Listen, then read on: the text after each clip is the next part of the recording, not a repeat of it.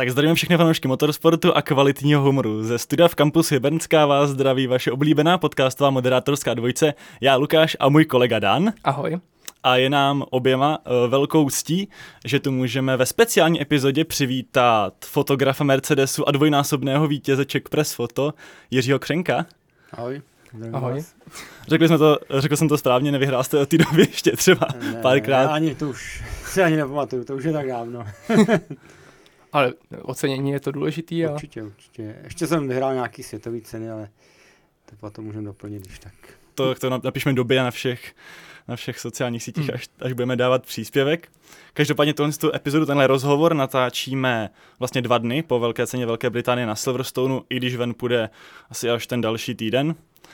A když jsme teda u toho, tak vy jste se teda včera vracel ze Silverstoneu, Mhm. tak jak jste si celou velkou cenu užil a jaká teda byla, byla cesta ze Silverstoneu, protože jste říkal, že byla trošku krušná. Tak cestu radši opomenu. no, ta byla krušná, nebudu pomlouvat britské aerolinky. Tak to bych vynechal, ale jinak velká cena uh, Silverstonu byla velice zajímavá, protože jsem se cítil spíš jak na natáčení filmu, než eh, na Formuli 1. Upřímně to můžeme rovnou trošku víc rozebrat, protože uh, my jsme to sledovali jenom z televizních obrazovek nebo na F1 TV a tam vůbec nebyl vidět jediný záběr, že se tam teda byl Brad Pitt se svým štábem a že tam probíhalo nějaké natáčení, podařilo se jim to všechno hezky vystříhat. Jediné, co my jsme jako viděli, byly zmínky na Twitteru nebo na YouTube, co z toho byly, a nějaký fotky taky unikly. Jak to tam vypadalo, kdy vlastně teda ten film tam jako natáčeli mezi tréninkama nebo i mezi kvalifikací a závodem? Prakticky mezi, skoro mezi každou sekcí, jak byly, Hmm. že jo, třeba Formule 2 nebo Formule 3, tak mezi těma tréninkama vždycky vyjeli eh, dvě ty jejich formule natáčecí, které měly umístěné kamery na sobě a různě se předjížděli a vždycky to tak trvalo 10-15 minut. Potom samozřejmě točili určitě něco v garážích, měli vlastně dvě, dva boxy, jeden byl přímo vedle Mercedesu, mezi Mercedesem a e, Ferrari.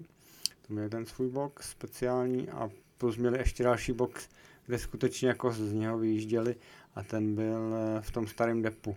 Mhm. Takže tam jsou vlastně dvě, dvě depa, jeden Formule 1 a potom F3 a F2 depo, takže tam je další garáž. A stali se tam, no byly tam nějaký záběry, které by nás mohly jako namotivovat se pak na ten film podívat v budoucnu, nevím, kdy vychází, jestli tam byly třeba nějaká nehoda udělaná, nebo bylo to vyloženě jenom jako předjíždění. Předjíždění, vyloženě, co jsem já fotil, viděl, tak to bylo vyloženě předjíždění Hmm. na rovince, za sebou taková akce, různě nic, vlastně, já nevím, jestli vy jste říkal, že to bylo vystřihaný v televizi, takže já, já to ani nevím, Brad Pitt stál na, na startovním roštu, to bylo taky vystřižený z televize? Tam vůbec, já jsem ta, ten začátky trochu přeskakoval, já jsem se koukal ze záznamu, ale vlastně tam neviděl jsem Breta Pitta ani jednou v tom Ne. záznamu. Přesně. Protože to pro, pro nás, pro fotografy, prostě najednou poprvé v životě vedle skutečných jezdců Formule 1 na startovním hmm. roštu, už fakt příprava, jako jak se pouští hymna, že jo, britská, tak normálně vedle, vedle eh, to, kolik je dvojnásobný mistr světa Verstappen? Nebo? Ano, dvojnásobný Stále taky. dvojnásobný. No, už bude tři, ale Bude brzo tří, no, bude. Tak stojí Brad Pitt eh, plus tím dalším eh, hercem, já tady nevím jeho jméno, ten Černoch, jestli víte. Nevím, já jsem vůbec asi viděl poprvé. hm, no, si. Neviděl. hm, jak jsem to právě pak koukal z toho Jo. záznamu, tak jsem ani tohle to tolik nesledoval. Právě Takže pro mě, vlastně tyhle dva hm. herci stojí a poslouchají hymnu, potom hymna skončí a oni projdou tím cel, celým startovým roštem vlastně úplně až na, na, na konec startovního roštu, kde vlastně oni skutečně přijeli, ty dvě formule. Myslím, že ale Brad Pitt to neřídil, že tam byl zase jiný, hmm. Hmm. jakoby doubler, on potom přišel z toho druhého boxu, jo, takže takovýhle show a oni fakt prošli celou tou, celým tím startovým roštem. A to se tady divím, že to dokázali vystříhat oficiální, nebo A- měli asi zakázáno to Hmm. prostě tam pustit. A teda v tom filmu, teda si to víte, já teda o tom moc nevím nic. Budou tam i jezdci, který jako jezdí letos? Nebo to budou úplně jiný jezdci hraný Ale- někým jiným? Nebo to je jenom jako rivalita mezi Ne. dvouma jezdcema v jednom týmu? Tak to vůbec netuším, jak Jo. to vůbec, to asi neví nikdo, to vědí Hmm. producenti nebo možná Ne. Lewis Hamilton, jak to bude, protože eh, dokonce i tyhle dva jezdci nebo dva herci byli i na, na briefingu, který je, teď nevím, jestli je čtvrtek nebo pátek, je ten briefing vždycky a tak e, vlastně Hamilton si to, to jsem někde četl v nějakých médiích anglických, se velice pochvaloval, že to byl nejlepší briefing, co kdy zažil v životě a zase a pak Verstappen byl naštvaný, že se mu to vůbec nelíbí, co tam dělá nějaký herci na briefingu hmm. je, jezdců Formule 1. To je jako, tohle jsem ještě v životě nezažil, je to fakt úsměvný. Já jsem teda viděl na Twitteru nějaký video, kde právě ti dva herci, Brad Pitt a ten druhý jdou prostě nějakým areálem a snímá je teda kamera, takže to je asi nějak, nějaký, nějaký záběr, který bude použitý v tom filmu a vedle nich jde Carlos Sainz, jakože a vypadá to úplně přirozeně, že teda taky nějak vedle, vedle nich no, jde a možná je, možná je zabírají, tak určitě, možná bude. jeho zabírá ta kamera, tak na to jsem taky asi zvedavý, no jestli tam budou Já budou myslím, že tam budou, je to, asi, prostě oni budou součástí normálně budou, no. součástí jezdců, asi proto, jako zamontujou. Asi proto to točili při, při závodním výkonu přímo, aby tam byly ty reální reálný tým a jezdci, protože jinak by to asi mohli točit kdykoliv. No. Jinak my jsme jako oficiálně měli zakázáno je fotit, no ale všichni samozřejmě fotografují. No. jo, normálně jsme dostali oficiální list od FIA, nefotografujte vůbec herce, nevšímejte si jich, jako kdyby neexistovali, ale samozřejmě všichni fotografové lítali po, po depu, jestli už někdo má Brada Pitta, jestli ho někdo vyfotil. Máte fotku s Bradem Pittem? Já jsem ho vyfotil, ale ne, že bych s ním měl jo, selfie jo. jako. Samozřejmě jsem ho vyfotil, on, jak tam pozoval při té hymně, tak toho mám vyfocenýho. Pokud se nemýlím, tak oni měli nějaký speciály od Mercedesu formule, když se Mercedes na tom podílel. Mm-hmm. Měli tam nějaký flying club, že zkoušeli zajet co nejrychlejší a jestli třeba byl i rychlejší než nějaký jezdec uh, z klasický dvacítky, co teďka jezdí. To se obávám, že nemohli být rychlejší, protože jsem se bavil s kolegama, tak hmm. všichni ty odborníci říkají, že se to vlastně F2, jo, že F2, to je jenom taková no, takhle. přebarvená jakoby F2 na F1. Mm-hmm. A nepodílí se na tom filmu je nějak Lewis Hamilton? Já jsem někde četl, že ho snad nějak spoluprodukuje nebo tak něco. To je producent. Hm. Tak proto si to pochvaloval. Tak. Proto si to velice pochvaloval. A pak mám ještě teda jednu otázku k Silverstoneu. Uh, teď se taky řešili aktivisti, aktivisté, jo, který uh, naběhli na trať, ale zase to tam nebylo teda vidět v teda záznamu. Tak eh, to se přiznám, že se to řešilo hodně uh-huh. na tiskovkách. Hodně se o tom mluvilo, že se bojí všichni i, uh-huh. i vlastně, když jsem byl uh, s Georgem Russellem, já chodím fotit i do VIP uh-huh. salonku, tak on tam měl rozhovor vždycky s ním, co bylo vlastně hned před závodem, já nevím, nevím, tomu dvě hodiny, vlastně přes Driver's Parade, což je někdy ve 12, no dvě hodinky před závodem. A ten tam právě říkal, že se bojí, že aktivisti tam zasáhnou, že se třeba i e, závod bude muset přerušit nebo, nebo na chvilku pozastavit, ale že to může být také strategie pro výměnu garáží, e, pneumatik, takže hmm. na to musí být připraveny ty týmy. Takže jako o tom se hovořilo hodně, já osobně jsem je neviděl, takže ani nevím, že to běhli.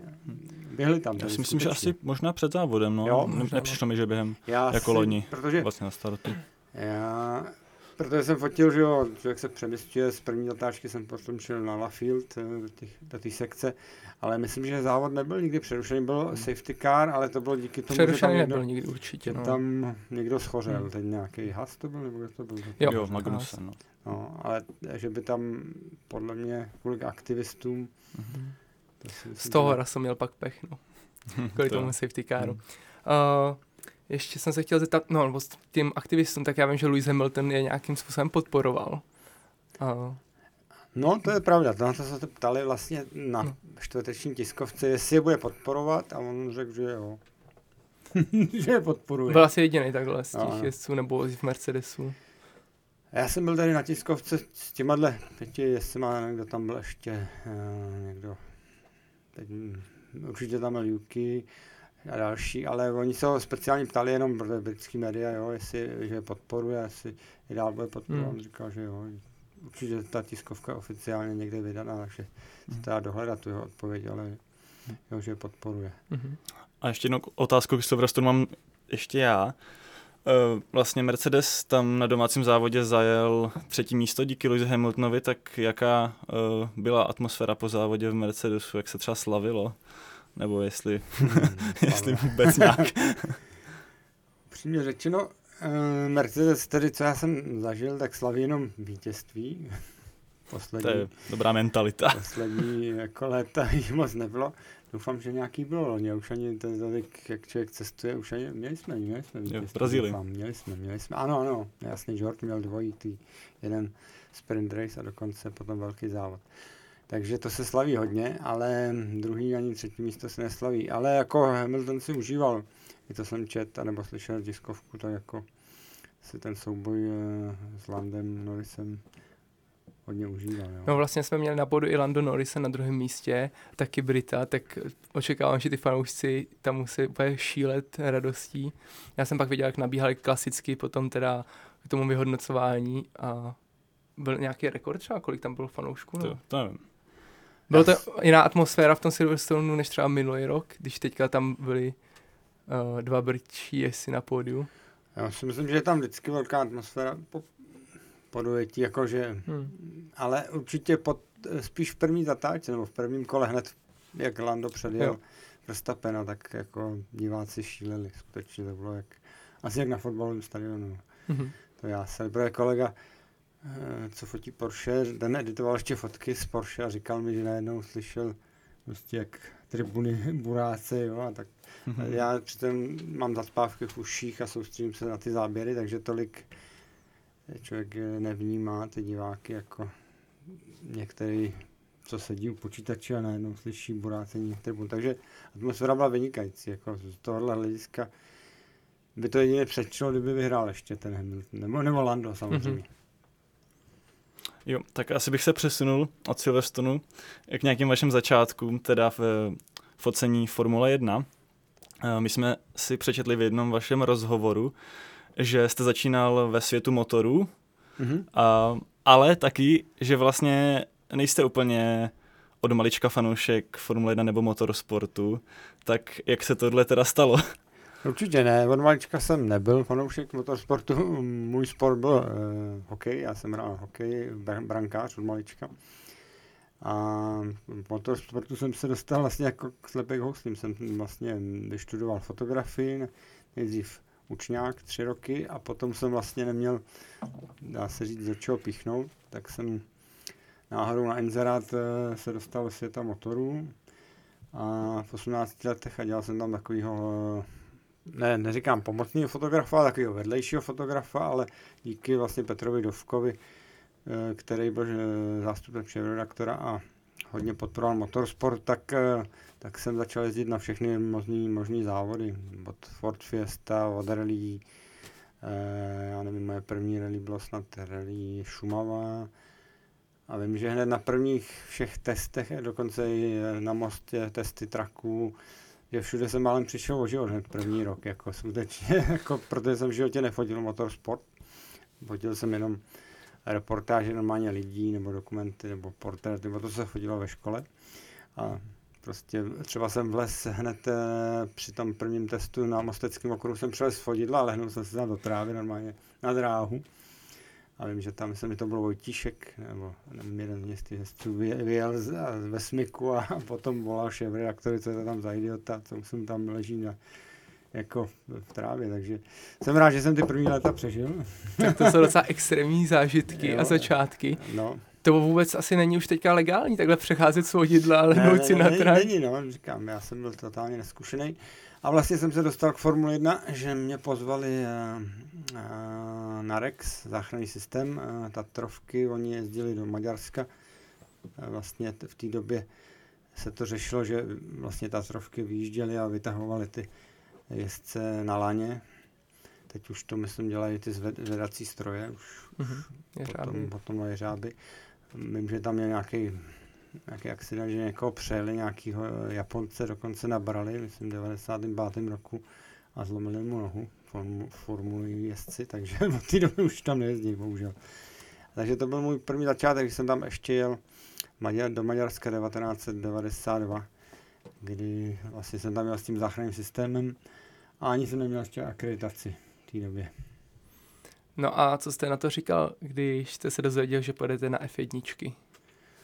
No, k, samozřejmě bylo mi 18, do té doby jsem fotil, říkám, rally, eh, možná Bohemia, Český Krumlov, nějaký okruhový závody český, takže bylo to to nejvyšší. Že? Hmm. Samozřejmě jsem věděl, co, co je Formule 1, jako z televize, pár závodů i, i za komunistů ještě předtím šlo v televizi.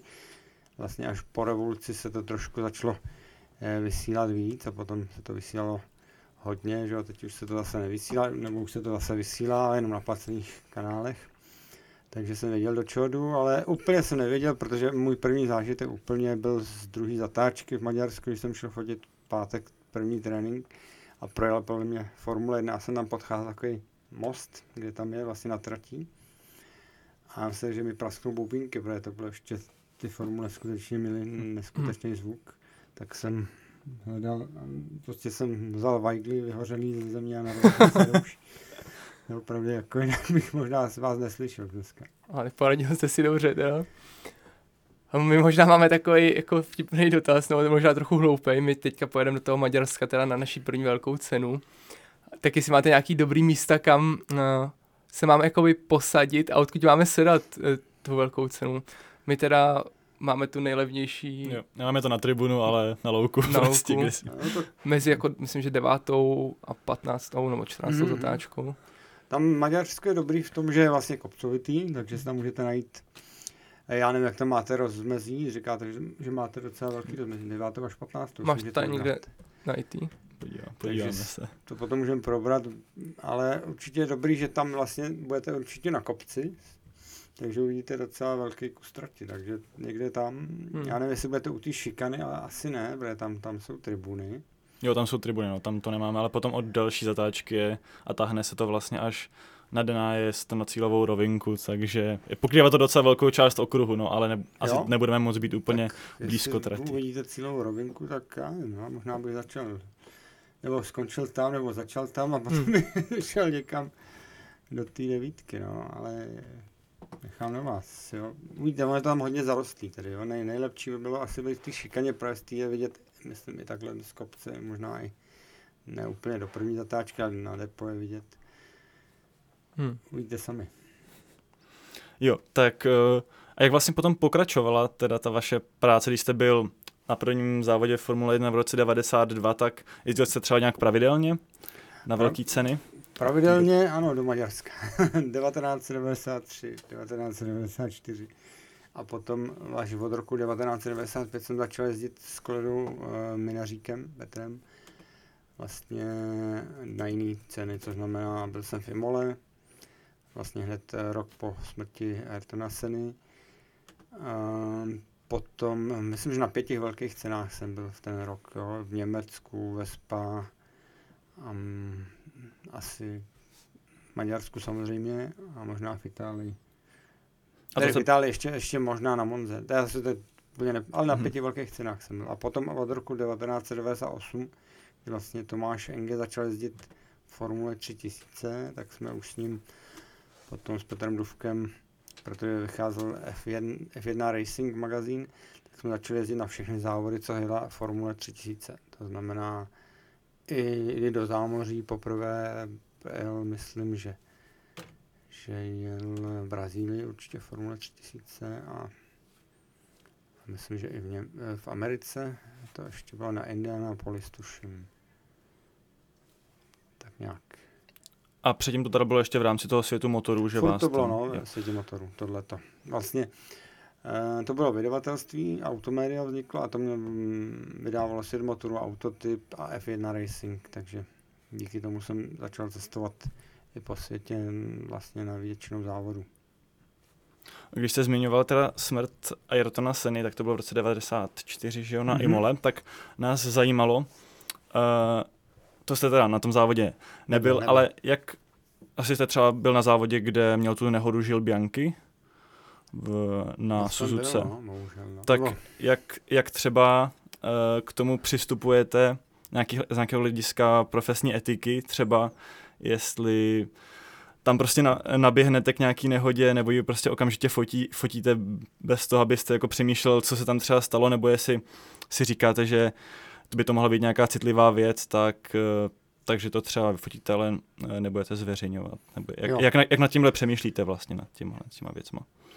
Tak většinou uh, Na tom se ani nedá přemýšlet, to je jako ta nehoda jako samotná se vtan, stane v setině ve zlomku hmm. vteřiny, že? takže to naopak každý chce mít vyfocený, ale samozřejmě po té nehodě, když nějaký jezdce kdyby vyndavali na kusy roztrhanýho, řeknu to takhle, tak určitě by člověk se k tomu buď to nedostal, protože oni by ho obkryli nějakýma, hmm. oni na to mají speciální zástěny, podle mě anebo ho vstoupí prostě ty mecha, ne mechanici, ale ty trachtěví komisaři a vlastně ty záchranáři. Oni, vím, že to dělají nácvik uh, vždycky s každým týmem jednou za rok, jak se vyndává normálně, jakoby i s tou celou sedačkou, aby mu zafixují mu prostě páteř a to cvičí s mechanikem vždycky toho týmu. Takže eh, takhle jsem třeba fotil uh, Schumachera, ale mladýho, loni, a teď myslím, že to bylo při kvalifikaci, uh, Saudské Arábii to bylo. Aha. Tam to rozstřelil pěkně a tam jsem přímo u toho nebyl, ale doběh jsem tam potom k tomu a viděl jsem, jak vyndávají, takže jsem fotil, fotil a potom jsem se dozvěděl, že je v pořádku, samozřejmě nebyl problém to zveřejňovat. Bylo by samozřejmě na zvážení, jestli zveřejňovat, kdyby jo, byl nějak vážně zraněný nebo by umřel, to už je na etice toho fotografa asi, jak, jak se k tomu postaví. No každého člověka. A uh, vy jste teda říkal, že od roku 98 jste potom jezdil častěji. Mm-hmm. Tak jak se to potom vyvíjelo třeba po roce 2000? Jo. Pořád jste pracoval pro ten uh, Auto Racing, nebo jak no, to... F, F1 Racing. F1 Racing, tak jak, jak to potom vypadalo? Já už přesně ty datumy si nepamatuju, ale vlastně když, když vstoupil Mercedes zpátky do Formule 1, to už je pár let, já nevím, to už je, kolik to je, 10 let? No, 2010 no, to bylo. To už je víc ještě. to, let, no. to už je 13 let, takže víte. Tak to jsem vlastně poprvé měl smlouvu přímo s Mercedesem jako oficiální fotograf, takže do té doby jsem byl na volný noze, já jsem furt na volný noze. Dělám pro ně jakoby na volný noze, ale od té doby uh, 100% už jsem nedělal prostě motoru. Možná jsem jim dodával fotky, nebo do teďka jim dodávám fotky, ale už jsem tam nebyl zaměstnaný. Jo. Já bych musel podívat přesně na svoji agenturu, kdy, ale podle mě to takových těch 13-15 let, co už tam nepracuju. No a vy teďka fotíte jenom F1, tak eh, kdy přišel ten zlom, kdy jste přestal fotit i jiný, jako třeba rally nebo jiný soutěže, a jestli jste si to úmyslně jako vybral F1, nebo to spíš tak jako vyplynulo? A... Asi, asi to druhý, to spíš tak vyplynulo. Mm-hmm. Ale určitě jsem si vytvořil nějaký jméno v tom. I díky tomu, že jsem tam byl vlastně jediný ještě před x lety. Teď už, teď už jsme tam dva, už pár let. Vlastně tam Láďa v Red Bullu. Ten už je tam taky pár let, to už je takových hmm. taky 10-15 let. Já jsem tam tady už 30 let, to je šílený, nebo víc ještě. Ne, ne, neumím počítat. 92 je první. Tak to už je 31 let? No, vlastně. 31 let. No. Takže to je hodně velká doba, nebo dlouhá doba. A takže takže spíš to tak vyplynulo. Prostě v tom jsem byl asi nejúspěšnější a vlastně jsem zač- začal spolupracovat s německou agenturou Hochzwei, což dělali v té době pro ještě před eh, vstupem zpátky Mercedesu, tak dělali pro McLaren Mercedes, že byl to McLaren mm-hmm. West. A vlastně díky Pavlu Turkovi jsem s ním začal hodně spolupracovat a potom vlastně, když vznikl Mercedes tým zpátky, koupili ten PAR tým, že? Tak, eh, tak jsem přímo šel poprvé jakoby získal smlouvu a pracoval jsem napřímo s týmem. A jak je to vlastně daný teda s tou smlouvou, s tím týmem? Vy jste říkal, že jste na volné noze, mm-hmm. že jste vlastně jako podnikatel, fotíte pro sebe a pak oni jsou jako váš primární zákazník, že máte nějakou jako nepsanou domluvu nebo i psanou? Psanou, psanou tedy už. A oni mají na vás nějaké požadavky třeba na počet fotek nebo na... Um, mají, no. mají, mají, mají. Myslím, že to není nějaký tajemství. Mám nějakou domluvu, mám nějaký paušál na závod. A vlastně jsem na volný noze, že si všechno financuju sám. Mm-hmm. Jo, že ne, neplatí mi ani hotel, ani cesty, ani letenky, takže je to docela náročný. Takže člověk musí vydělat vlastně na, na, na všechny ty náklady. A mám smlouvu na to, že vlastně mám odví... nebo oni mi dávají ještě speciálně úkoly navíc, máme briefing vždycky na celý rok, jaký jako je layout toho Mercedesu, co si představuju. A kromě toho, eh, kromě toho, že odvádíme, musím odvádět špičkové akční snímky, jak ostrý, tak neostrý. Oni teď mají takový layout, že chtějí hodně i ne, rozmazaných snímků. Ale samozřejmě ne rozmazaný, aby nebylo vidět auto, ale aby takový ty dlouhé expozice, že vlastně je to rozmazaný, ale zároveň i ostrý. Takový jakoby, jako malba i někdy třeba to připomíná.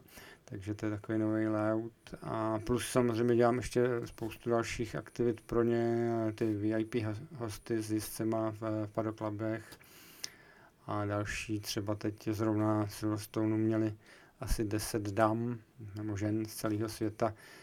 Eh, tam dělali rozhovor soukromý eh, prostě v motorhomeu s Toto Wolfem a s Louisem Hamiltonem a Georgem Rustlem tam přišli tyhle tři pánové takže to já dokumentuju prostě, aby měli na památku nebo na prezentaci tyhle další ještě akce navíc, nejenom akční snímky. Mm-hmm.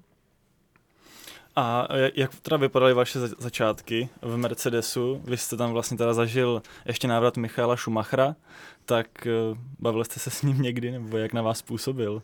Určitě. Hmm, Michal Schumacher se vrátil vlastně po roce pauzy, že jo, eh, do Formule 1 a šel tedy do konkurence, což mu zazlívali, že Ferraristi si mu to nikdy neodpustí, ale já myslím, že z začátku byl trošku nervóznější, protože čekal, že, že mu to půjde asi líp. Nebo ten tým ještě nebyl tak uh, rozjetý, prostě oni byli na tom asi tak, jako jsou teď Ferrari, to znamená, měli rychlý kolo, ale neuměli udržet ten závodní tempo, že, že, že ale nevím, teď na Silverstone, že Ferrari zase byli vepředu při kvalifikaci, hmm, ale pak skončili, se propadli. Skončili, ale desátý nebo hmm. nějaký, hodně špatný. Takže to sami bylo, když byl Schumacher ve Mercedesu, prostě měli na jedno kolo rychlý, ale eh, co jsem se ptal inženýru, tak v té době jim to prostě žralo ty pneumatiky a nebyli schopní se jim to přehřívalo, vždycky jim to odešlo a vlastně ztráceli rychlost. No. Takže on vlastně měl takovou smůlu, Michal, že tam nebyl ještě v té pravé době, když to auto byl, ještě nebylo úplně vyladěné. Potom tam přišel Hamilton a hned vlastně, já nevím, hned první rok získal titul. Myslím, že až, do, až druhý. Až druhý, jo. Hmm. Abych si nevymýšlel, abych se musel podívat. No a teď je v Mercedesu vlastně jeho syn Mick Schumacher. A působí na vás úplně stejně, nebo jak? Hmm. No, tak. Proto, protože uh, si pamatuju uh, při, velk, při velký ceně Rakouska loni, Mm-hmm. Tam vlastně zajel Mick svůj nejlepší za, uh, výsledek sezóny, vlastně i dosavadní kariéry ve Formule 1. A, vím, že v tom sprintu tam nějak byl za týmovým kolegou Magnusenem a mm-hmm. chtěl, aby ho pustil před sebe, což teda tým neudělal. A potom po, po závodě měl tam docela jako takový trošku naštvaný rozhovor a já jsem v něm v těch grimasách a vyjadřování úplně přesně viděl jeho tátu. Jo, jo. tak jestli tak jako, mě, na mě teda působí jinak jako velký sympatiák, tak jaký teda, jak třeba působí na vás, jestli, jestli jste se s ním někdy viděl nějak. Určitě, díky tomu, že říkám, fotím i to zákulisí právě, třeba i eh, teď jsem ho fotil zrovna poslední dvou týdny dvakrát vlastně, jak v Rakousku měl nějaký soukromý skupinky, kde dělá rozhovor jenom s Rakušanama, třeba pěti nebo šesti VIP hostama v, Němči, v, ně, v německém jazyce, který mu trošku rozumím, nebo musím rozumět, protože se učím. Asi deset let, ale furt to není ono. Nevím, proč to nejde. Možná mi poradíte vy jako studenti. No, my jsme to studovali 8 let a myslím, že jsme na tom úplně Máme to stejně. Jako jo, na základě. Prostě angličtina nějak je jednodušší pro nás, nevím, hmm. čím to je. Ale takže, takže mě na mě působí sympaticky, protože on ta, na všech těch rozhovorech, co kde je, jak v tom padoklabu, tak soukromě, když je s těmi VIP hostama, tak všude vlastně se ho i chválí, ale i jezdci jako Hamilton i Russell, že, že vlastně on odjede ten závod na nečisto na nějakým trenažeru pro ně už v sobotu nebo v pátek, nevím kdy, a že přesně vědí, že to posílají že všechny ty výsledky eh, eh, do Anglie. Oni si dají v Brackley, tuším, že je to tak takže to všechno letí vzduchem, ty data, co on najede na tom trenažéru a oni přesně podle toho vědí, jak mají jet ten závod, takže se ho chválej. On sice nejezdí s živým autem, nebo jak, jak naživo, ale on ten závod odjede za ně na trenažéru. A oni hodně z toho těží. Vím, že to Hamilton říkal, to jsem fakt byl překvapený, že se to stalo v Barceloně. A říkal to v sobotu večer, právě šel do VIP Club a říkal, že slibuje, že bude na pódium, že Mick Schumacher zajel prostě, že mají data, že On tam právě jezdil až někdy do dvou do rána na tom simulátoru Mick No. Schumacher. A Luis z toho byl jako úplně nadšený a děkoval mu tam veřejně, to si taky pamatuju. Přesně, já jsem Hm. říkal, a skutečně jsem to potvrdil, takže asi tam eh, odvádí práci. A jako jinak je osobně je velice sympatický mě jako Mick. Eh, Samozřejmě není tak namistrovaný jako táta, protože žádný mistr světa není. Zatím, Zatím nedoufujme, že, že uvidíme. až třeba Louis skončí, že ho nahradí. Přesně. Uh, jinak teda, když jste zmiňoval, jak Lewis Hamilton nahradil vlastně v Mercedesu Michala Schumachera, od té doby šel Mercedes hodně nahoru, tak uh, přišla éra Mercedesu, uh, kde jezdil Hamilton s Nickem Rosbergem, mezi kterými byla velká rivalita, která vlastně vyvrcholila v roce 2016, kdy Nico Rosberg ko- konečně získal ten svůj titul a ukončil potom kariéru. Mhm. Tak vnímali jste nějak uh, tu jejich rivalitu um, vzájemnou, možná i lehkou jako antipatii, nějak vlastně ti zaměstnanci, anebo uh, ti outsourcovaní Ano, zaměstnanci. ano, jasně. Určitě, určitě jsme vnímali velice tohle. To tam bylo jakoby pnutí mezi, oni dokonce, nevím, jestli to bylo v tomhle roce, ale vím, že jim prohodili mechaniky. Že se nějak stěžovali, jo, že, takže prostě řekl OK, tak všichni mechanici, co dělali pro Luise, dělali potom pro Mika. Myslím, jako, že to takhle udělali. Že, jako bylo tam velký napětí a vím, že Vím, že to hodně potom Nico Rosberg oslavoval ten titul a asi už toho napětí měl plný zuby, tak proto to ukončil. Jo. I když se na něho potom třeba můj kolega Wolfgang stěžoval, že to se nedělá, že měl smlouvu na další letka, léta a tak dále, ale se asi už ten tlak nechtěl zažívat dál, že mu stačil prostě jednou, jednou být mistr světa. A myslím, že on si teďka užívá tu pozici toho komentátora a mm. Mhm. rozhovoristy, kdy si tak rejpe do těch dalších jezdců, i třeba do Luise. Jo.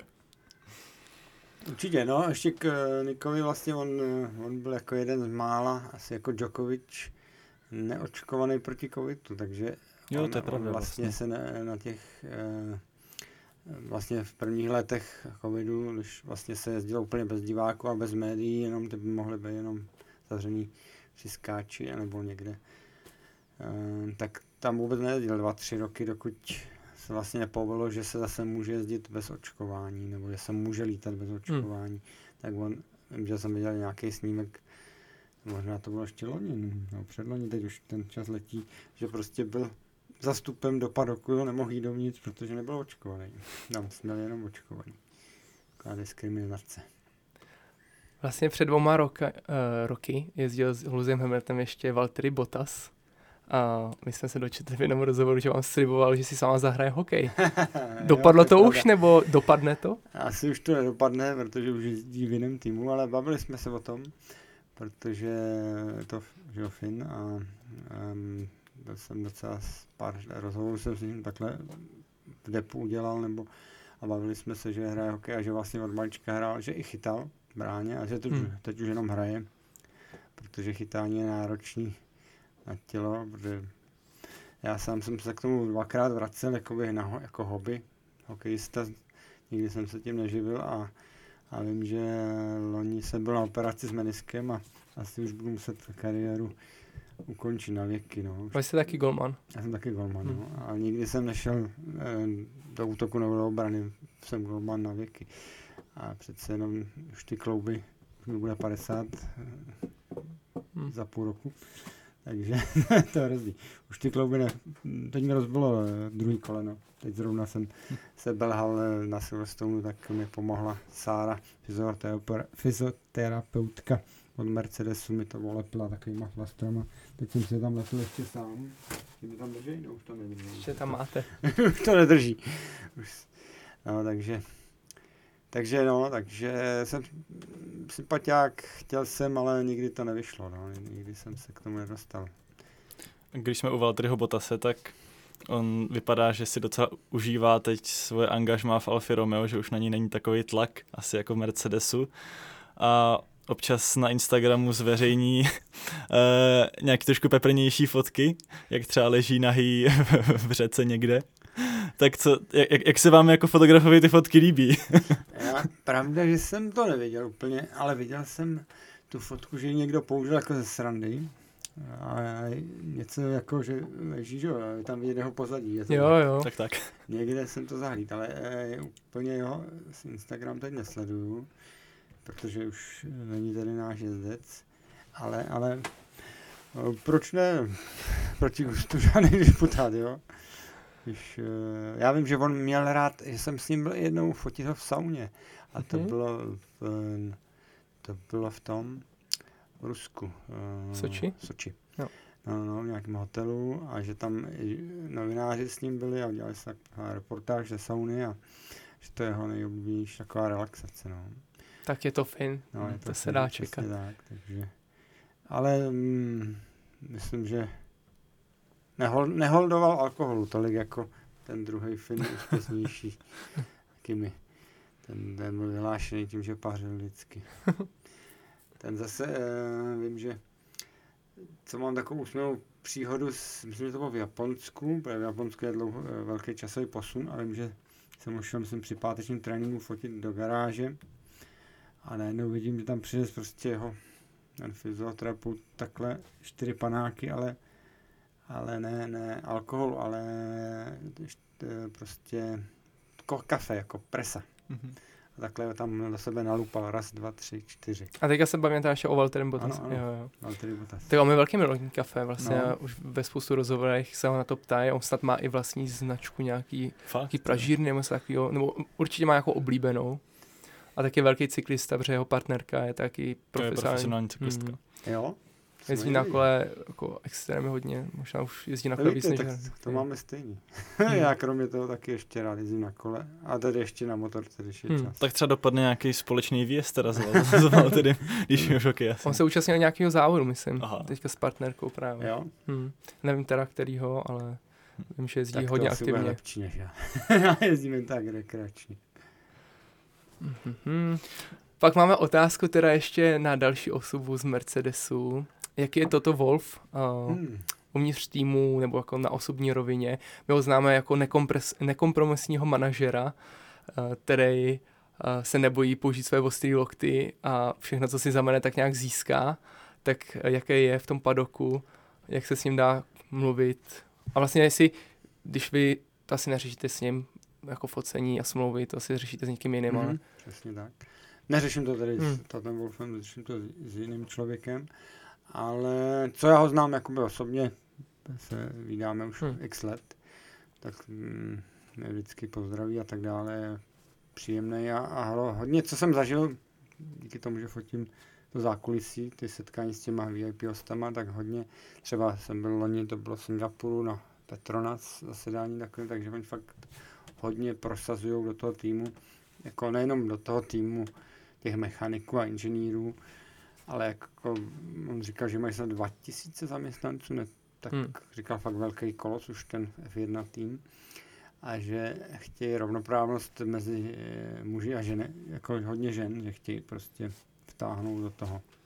Mají takový program, že prostě podporou už od školy i studenty, i jako by holky, aby se dostali, aby měli možnost se stát inženýrkama tom týmu, nebo Mhm. mm. mechaničkama, nebo já nevím, jak to mám říct, prostě by členama. Tak to mají velký program a zrovna teď zase na Silverstone zase měl, teď už měl starší ženy tam a zrovna tohle tam probírali a vlastně hodně eh, boj proti rasismu a, a těmhle věcem, to zase díky Luizovi, tak tohle to jako navenek hodně pro, propagujou rovnoprávnost mužů a žen a, a rasismus, proti rasismu tedy. tak ona vlastně jeho žena uh, Ano, ano. vede a díky, F1 akademii. díky i vlastně ženě, díky Hmm. ženě si myslím, že hodně do toho, že díky ženě je ta rovnoprávnost žen a díky, Hmm. díky Luizovi je ten rasismus, Hmm. takže Když se bavíme o Luizovi, tak uh, vy se k němu asi moc nedostanete, že on bude taky hodně skromný, no skromný, mm, nedostupný. Ano, ano, to jste řekl správně. Já se k němu moc nedostanu, jako když e, většinou to bylo na začátku sezóny na testech, vždycky jako jsme si podali ruku a po té době už jsem ho ani neviděl, upřímně řečeno. Protože dřív, ještě když zač, začínal v, v týmu, tak se třeba převlíkal uh, ještě vepředu a teď už vyloženě už pár let, možná hmm. už ještě víc, možná už pět, šest, sedm let, už chodí jenom do zádu, už vlastně ani nepřijde, zaleze tam do kouta, tam se oblíkne a tam nesmíme za ním chodit a vyfotit ho, jak se oblíká, to máme vyloženě zakázaný. Hm. Já tam nejsem jediný fotograf, tam je spoustu hmm. dalších, ještě Angličan, Steve, Němec, Wolf, plus je tam asi dalších čtyři sociální média, fotografové a kameramani, teď byli čtyři, protože hmm. to bylo hodně, na Silverstone bylo 300 hostů, jenom Mercedesu, VIP salonu, což jsem životě neviděl, byla obrovská hala, prostě plná hostů. Normálně to bývá tak 50 lidí, nebo možná 100, a to bylo tak trojnásobek.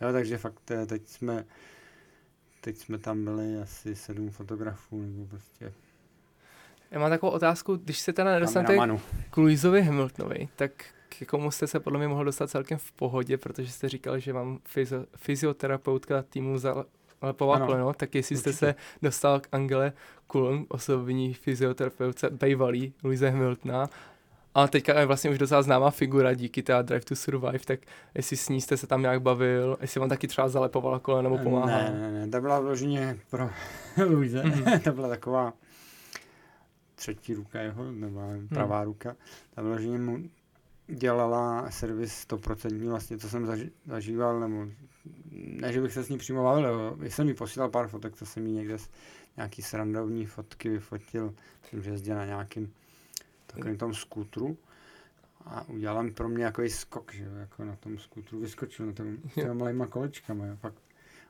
to je Australanka, že tuším, mm. no, no. Ale... A to jste byl vy, kdo jí vyfotil, jak nese Luizovi ty tašky, co byla pak hrozná kritika kolem toho, že jí má skoro jako nějakou služku a pak se to hrozně řešilo vlastně na Twitteru a jako... Je to možný.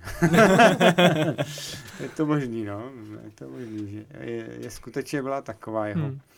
až uh, služka, no, že mu skutečně nesla hmm. uh, prostě v jedné ruce ty jeho modní obleky mm-hmm. a ty byly zakrytý, že? a v druhé ruce ještě další nevím, helmy a pití a tak, mm. tak byla, byla taková holka pro všechno, pro něho. No. A jako, co jsem slyšel interně ze Steamu, tak čtyři lidi nahradili. Když to rozdělili Uf. všechny ty mm. činnosti mezi mechaniky a další fyzioterapeuty týmu, prostě čtyři museli všechny ty činnosti, co ona jedna vládila, tak museli čtyři lidi nahradit. A co týče teda pilotů a nějaký uh, vaš, vašeho vztahu k ním, tak nejbližší v nějaký vztah s pilotem Mercedesu jste si asi teda vytvořil s Valtterem Bottasem, dá no, se říct? vždycky musím říct, že je to vždycky s tou dvojkou. Nejdřív to byl Nico Rosberg, s tím jsem taky celkem v pohodě, teď se zdravíme, když tak jakkoliv vidíme. Možná uvolněný, už není ve stresu. Jo, s tím jsem byl taky v pohodě. Valterem a teď s Georgem taky. Ten mě už zná i z dřívějška, když ještě jezdil f dvojku vyhrál, tak jsem ho někde nafotil, nebo vždycky tam byl v garáži jako třetí jezdec, tak... A už vás, te, uh, promiňte, už vás teda i pozdraví, protože v jednom rozhovoru z minulého roku jste říkal, že vás nezdraví a že je takový sebestředný. George? No. Zdravil, zdravil, jako právě, že zdravil, když ještě jezdil tu F2, mm. Potom, když přišel, eh, dělal to testovací jezdce, tak eh, pořád v pohodě, ale jakmile se stal eh, tím druhým jezdcem, tedy už oficiálním, tak trošku, ne, že by byl, že by mě přehlížel nebo nafoukal, byl hodně ty první závody, nebo ten první rok, teď už nevím kolikátý rok jezdí, jako je druhý, třetí? Teď je to druhý, druhý rok. Takže vlastně loni byl fakt ty první závody úplně fokusovaný. Jako, jenom na... viděl jenom hmm. tunel, jo? že ne, že by asi byl e, nafoukaný, ale fakt teď už je v pohodě věcí, že teď už já jsem ho třeba fotil, teď to bylo v Barceloně, po dojezdu to byl na podiu, že jo, tam zajeli druhý, třetí byli letos a tam se objímal potom s přítelkyní, ta Španělka a tam jsem ještě fotil vlastně náhodou jsem vlastně ho byl fotit, ne náhodou, ale nejdřív s VIP hostama Clubu, potom jsem se běhnul s nima dolů do garáže a najednou tam byla celá rodina vlastně těch Španělky, tak jsme je tam, mm, aby se opozovali, takže maminka, tatínek, hmm. bráchové, všechny, celá španělská rodina, ty přítelkyně, takže jsem měl nějaké rodinné fotky a Potom jsem to posílal té přítelkyni i tomu fyzioterapeutovi, to je vlastně taky Španěl. Asi díky tomu možná má tu přítelkyni. Takže, takže Jo, tam mám dobrý vztahy s, s Georgem. Máte zdravý. kontakty na všechny telefony? A... jo, na přítelkyni, ano. Na George tady přímo ne, ale, ale na fyzioterapeuta a tak dále, takže mm.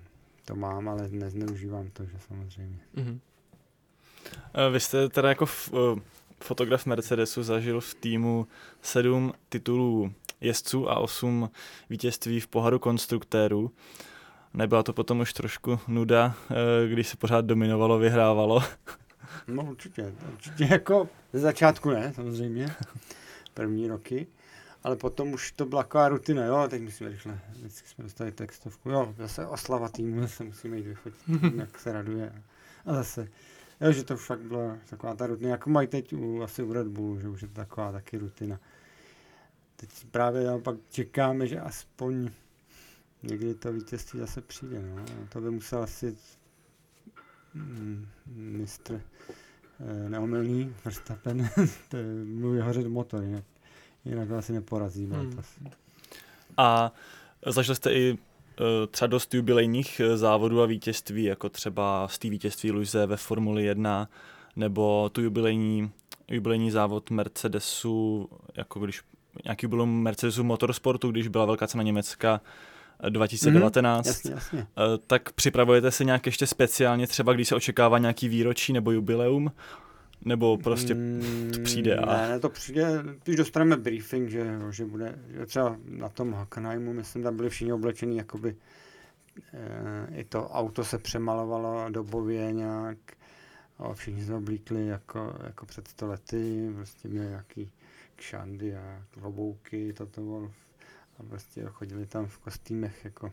Takže spíš eh, to vyplyne, to, co ten tým si na to připraví, nebo se samozřejmě dostanu briefing, že jsou někde samolepky, jo, nějaký výročí, nebo vím, že to bylo to nějaký to, eh, co vyhrál jubileum, tak to bylo, zase myslím, že to bylo v Rusku.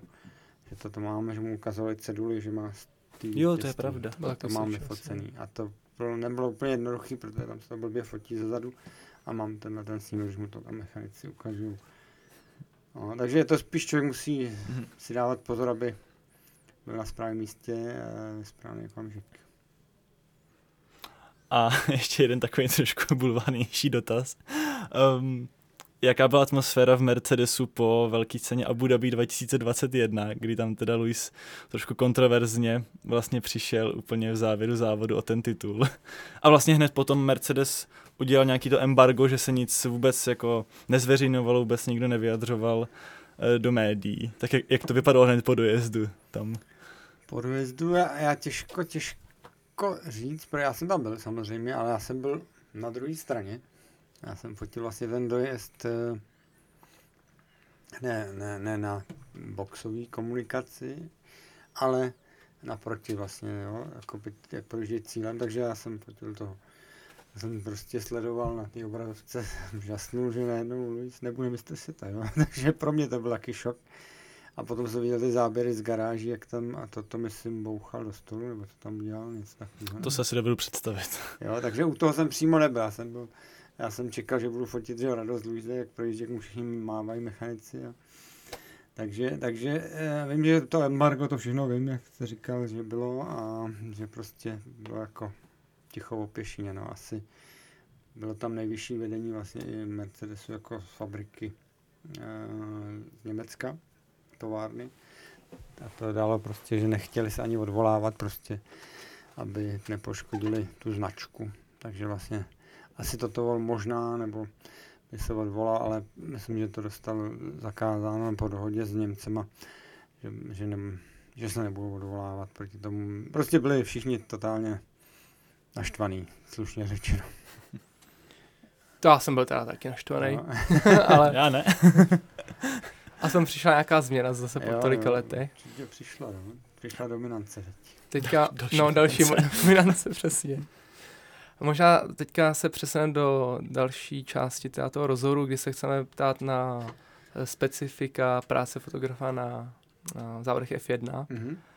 A možná to bylo občas taky trošku hloupé otázky, ale první otázka, když jsme se bavili o té etice fotografování uh, při nehodách, tak uh, my jsme teda jako zjistili, že na, a to jsme nevěděli, že na tratích jsou červené zóny, kde se nesmí fotit. Mm-hmm. A je to teda pravděpodobně někde jsou často nehody, nebo jak jsou vlastně častý, jak jsou velký ty zóny, jestli jsou na každý trati? Červené zóny jsou, podle mě jsou na každé trati, mm-hmm. jsou to nějaký um, určitý úseky trati, kam vlastně fotografové nesmí, kde třeba jsou jenom svodidla, nejsou tam zábrany. Já sám jsem, nevím, jestli jsem to někde už říkal v nějaký rozhovoru, se ocitnu v červené zóně uh, loni uh, Vespa během závodu, asi tak v polovině závodu a hned za mnou přiběh trativý komisař asi během minuty vlastně v Oruš, jak se jede ne, ne dole, ale v půlce toho kopce. A letos jsem se doslech, že už je to normální zóna, že už tam může. A během minuty tam byl traťák s vysílačkou, hned jsem mi zapsal číslo a hned, že musím pryč. A po závodě jsem zavolal delegát FIA, za mnou přijel, přišel, že musím na kobereček, že musím normálně do, do kanceláře a tam mi normálně dali penalizaci jeden závod. Takže já jsem vlastně loni nebyl nebo ani jsem nemohl jet, sice jsem měl všechny hotely a cesty a letenky, a, eh, nebo vlastně jsem chtěl zůstávat, pospájet tam rovnou. Hmm. Měl jsem auto vlastně z půjčovny prodloužený, takže jsem tam nejel, no, že jsem se vrátil domů po, pospát a popravdě životě jsem byl distancovaný eh, z, z Zandvoort, jsem z Amsterdamu. No a když jste takhle dostal ten ban, tak vlastně letos v Baku se stala taková situace, kdy Okon v posledním kole jel do boxu, ještě vyměnit pneumatiky a vlastně už tam nabíhali fotografové a on mi málem přejel. Uh, za to byly taky červené karty? A nebo byl jste tam u toho třeba? Ne, ne, nebyl, nebyl. Viděl jsem to, rozebíral jsem to, vím, že za nám za náma i delegát přišel, jestli jako jsme to byli my nebo fotografové, ale podle mě to musí vidět, protože oni mají všude na pitlaneu kamery, podle mě takový ty Google kamery, to to snímají, jako ty bezpečnostní kamery a plus tam mají všude ty kamery normální, že samozřejmě oficiální, co dělají vysílání. Takže oni vědí, kde to bylo, ale nějak, co jsem se bavil s kolegama, se proslychal, že to nebyli fotografové a jestli to byli, tak lokální.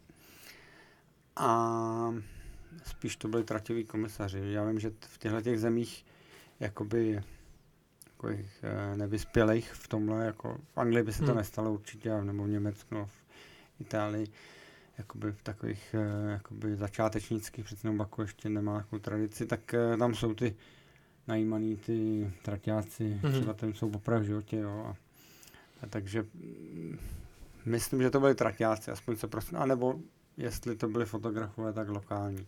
Ale vím, že od té doby, to bylo letos, že jo, letos mm-hmm. to bylo, od té doby máme zakázáno vstup na pit lane, nebo tam čekáme vlastně v takový uh, frontě se čeká, můj nás otevřou, ale teď už se tam pouští až po dojezdu, až po, když všichni projedou zamávání mm-hmm. vlajky, nebo je pět vlastně vest na pit wall, takové červené vesty jsou speciální, je pro pět agentur nebo fotografů na světě, takže když se k ní dostanu, protože já jsem v jedné skupině a vždycky, když se člověk zeptá, tak třeba má štěstí a dostane tu vestu. Takže můžu být, teď jsem třeba byl na Silverstone a fotil jsem průjezd, eh, mám nafocenou průjezd uh, vlajkou, checker flag, uh, mm-hmm. se to říká, cílová vlajkou. Mm-hmm. Jo a dalších 100 fotografů čekal za za bariérou nebo za plotem, až všichni projedou, tak teprve pustí, aby se tohle nestávalo, no, takže se to zpřísnilo. Pak já mám takovou otázku, a možná je úplně jako naivní. Uh, těch fotografů je tam celkově docela dost, mm-hmm. velký množství. A teďka kolem trati už jsou často ploty a tom jsou taky ty malý výřezy pro fotografii. Mm-hmm. Musíte bojovat o své místa, jakože musíte tam přijít dřív a pokud chcete změnit pozici, tak vyloženě se tam musíte s někým jako dohodnout, nebo no, jak to probíhá? Určitě, tak uh, určitě první zatáčka, tam to dostávají velké agentury, jakoby uh, od FIA, to delegáta dostanou den předem, v sobotu večer dostanou samolepku jakou, tam, si na, tam mají napsané své jméno a oni si můžou tu samolepku nalepit do té první zazáčky, buď to tady nějakou tu zeď, nebo jsou tam pódia mnohdy, nebo tady je tribuna, že jo, na Silverstone se chodí z tribuny, takže se přímo na to místo nějaký Rancel nalepí to své jméno. Jo? Takže to je jakoby zabraný pro Mhm. těch pět tam světových agentur, jako je Reuters, Getty Images a prostě ty světové média agentury, mediální tedy. No a my ostatní, co nejsme světoví, tak my tam přijdeme a prostě se musíme mezi ně No. nějak vecpat. Podle pódia je to buď velký pódium, tak se tam vejdeme v klidu, anebo je to malý pódium, tak se tam nevejdeme. Takže to je často na ostrý lokty, kdo jo, se tam tahle jde. ta první zatáčka určitě. Mhm. První zatáčka a vlastně ten cíl je taky jenom pět fotografů vlastně v cíli, jako Hmm. na, na to máváním lajkou. Tak tohle jsou omezené dvě věci. A vlastně na pět stopy jsou taky jenom pět fotografů. Protože těch pět, těch vest je pět jenom během závodu. Ale během zase volných tréninků, že jo, jsou tři volné tréninky, tedy Mhm. když není sprint race, tak eh, těch fotografů víc může být na pit laneu, ale zase nemůžou být na pit wallu. To jsou zase další vesty, takže těch tam může být třeba 20, 30 na pit laneu, jo, ale dávají to zase jenom těm, co už jsou jakoby zkušenější, nedají tam úplně nováčka, protože by tam mohl přejet, že jo, ten jezdec, když vyjíždí z garáže, že jo, při volném tréninku, protože taky někdy, někdy je to doprava, někdy je to doleva, člověk si musí Hmm. uvědomit, odkud mu to vyjede. Jo, mnohdy se stávalo, že mechanici od Ferrari byli, byli nervózní, když kdysi dávno, tak strkali i do fotografů, vypadali a tak dále, nebo přeli někomu nohy jezdci. To se občas stává, no. Kolik tak naběháte na trati kilometrů, když fotíte? No, díky chytrým mobilům se to dá zjistit, tak to se vždycky divím. Nejvíc naběhám na těch eh, okruzích, co jsou ty městský, jak je Monako, Hm. uh, Singapur, prostě kde se člověk musí fakt odchodit, nebo Baku. Se to prostě nedá jinak, protože oni vás třeba jakoby jsou schopni někam dovést před závodem, ale hodinu po trati a tam vás vysadí, ale potom nemůžete být na startovém roštu, nemůžete to, tak, tak vlastně si to musíte během toho závodu obchodit vlastně všechno, takže většinou to bývá kolem 15 km denně, když jako mám top zátěž. Když je, S plnou výbavou no, ještě. když je jakoby, když je to lepší, jo, když jsou obslužní komunikace, což bývá na těch moderních okruzích, jo, to znamená, já nevím, eh, co je moderní okruh, to jsou ty, eh, Třeba Baku? Právě že ne, právě že to jsou městský, tam se To všechno musí městský. člověk Hmm. obchodit, to jsou moderní, Jo, jakoby, moderní, přírodní. jo. Mm, eh, no, uh, já nevím, jako je v Brně, jo. Tam je komunikace vý, výborná zvenku i zevnitř. Tam vás všude odvozí během závodu. Ale tak třeba, eh, třeba i teď v, v Rakousku vás Hmm. aspoň ze, vevnitř byl okruh, potom zvenku vlastně z- ve třetí zatáčky, jo. První ne, tam jste doš- dojít, ale jak tam to bylo celkem dobrý. Jo, takže tam jezdí shuttle busy i během toho závodu nebo během tréninku, si stopnete, naskočíte, jo, takže to člověk nemusí chodit. Ale říkám, většinou ty městské okruhy, tam se to musíte Mhm. odšlapat všechno sám. A jakou výbavu kompletní sebou teda máte na každý závod nebo na každý ten den focení na okruhu? No, od širokového objektivu 14, myslím, že to je, potom 35, já mám pevný skla většinou, takže 14, 35, 24, 50, 70, 200, 400 plus telekonvertor, to je takový to ro- rozsah. Tak, a plus mám ještě makro vlastně 105, takže asi nějakých 5-6 objektivů, ale to není, neznamená, že bych všechny měl s sebou, protože když jdu do garáže jenom, tak si vemu nějaký široká, nějaký krátký, třeba na portréty, nebo a nebo si beru i tu 400, když jdu potom hned na trať, tak si ji někde položím, jo. Ale nemám vždycky všech těch šest objektivů, jo. Většinou se snažím si vzít jenom ty, co budu potřebovat, ale většinou minimálně mám u sebe tři, to je úplně minimum, spíš čtyři objektivy, většinou, no čtyři, většinou čtyři Hmm. objektivy. A fotíte na Canon? Canon uh, R3, nebo R3 se tomu říká anglicky. A já- já mám kamaráda, který trošku fotí a já se tam teda vůbec nevyznám, ale on mi říkal, ať se zeptám, na co si myslíte, že budete fotit třeba za, nebo na co se bude celkově fotit třeba za 10, 15, 20 let, že ty kanony už jako stoply úplně vývoj těch uh, zrcadlovek mm-hmm. a že on očekává, že to teda přijdou úplně nové značky, ty ovládnou trh, anebo bude úplně nová technologie nějaká. Tak, tak to netuším. Oh. Je pravda, že zrcadlovky, eh, no to stoply, to je pravda. A já jsem tady old school, já jsem začínal ještě na černobílej film. Jsem vlastně vyštudoval, vyvolával mm. jsem Černá komora. Potom i vlastně na učňáku i na vysoké škole jsem musel rozdávat fotky velký 30x40 vlastnoručně zvětšovaný. Jo, takže umím dělat fotku černobílou z filmu, i když už nemám černou komoru, protože nebo temnou komoru, zvětšovák. Mm. A, a fotíte to i na trati na film? Nefotím díky tomu, že prostě to ne, nebyl by odbyt, nebo jak bych to řekl, protože ten tým, nebo ten můj zákazník, hmm. nejenom tým, ale i ta agentura třeba německá, s kterou spolupracuju furt, tak to všichni potřebují okamžitě, jo.